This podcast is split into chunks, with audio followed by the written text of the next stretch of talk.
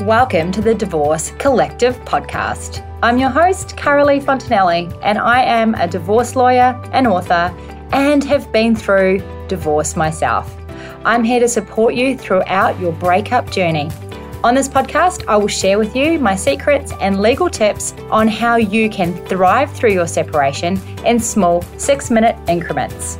Don't do it alone, I have got you.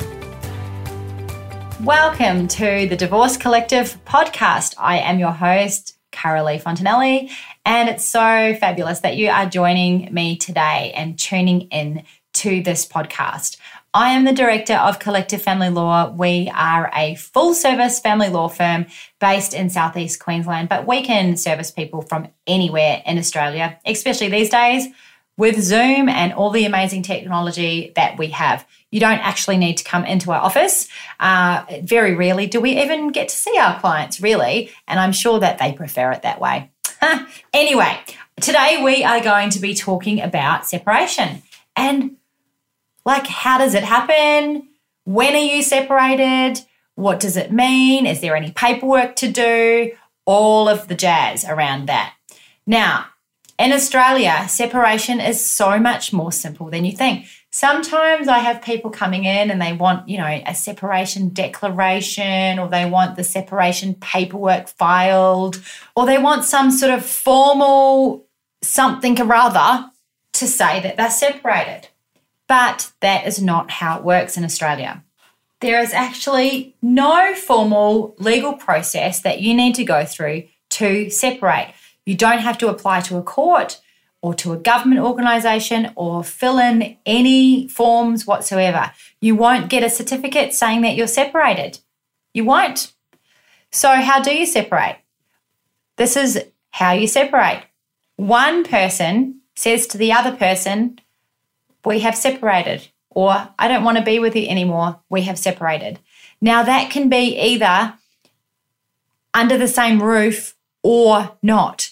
So you can separate under the same roof and you can also separate by actually physically moving out of the property. Either way does not make any difference. You that all you need to do to separate is to say that you have separated.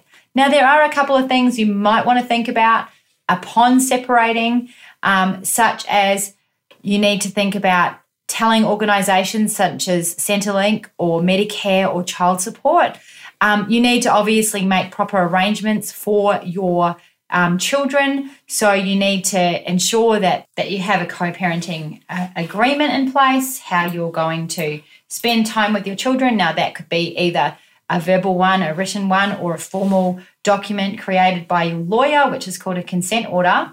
Um, you want to tell your family and friends that you've separated.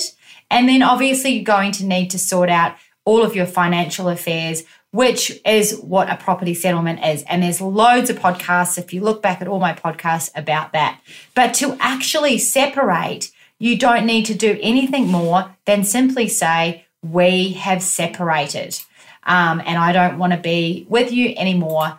Um, and that's basically all you're doing. So that's your separation date. Now, for some people, their separation date is really fuzzy because it happens over a long, extended period of time and they're not really sure when they separated. And that's okay too. You can pick a date as long as you both, you know, agree it was around that time. And other people have a very firm date because something happened very specifically on that date when you separated, like one of the parties said, I'm separating and left the house.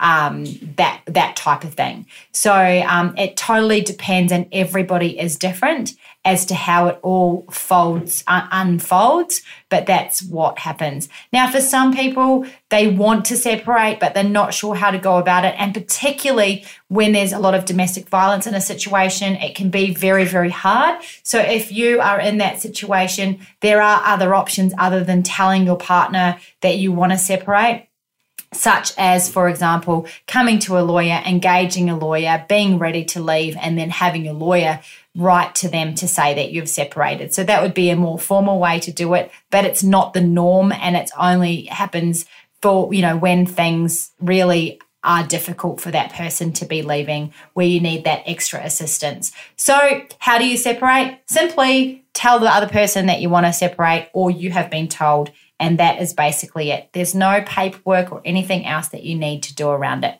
So, if you would love to hear more from me and learn more about what you're going through and how to get through it as smoothly as possible, there are tons and tons of podcasts for you to listen into. And also, we have a free initial appointment that we can um, take anyone from anywhere in Australia via Zoom if you would like a free initial appointment. You can phone our office and um, go from there. That's all I have for you today. Have a fabulous week. Bye for now.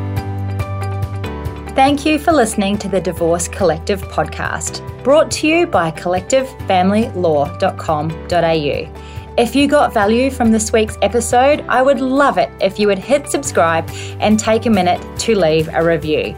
You can connect with us on Instagram or Facebook just by searching for Collective Family Law. And remember, until next time, you have got this.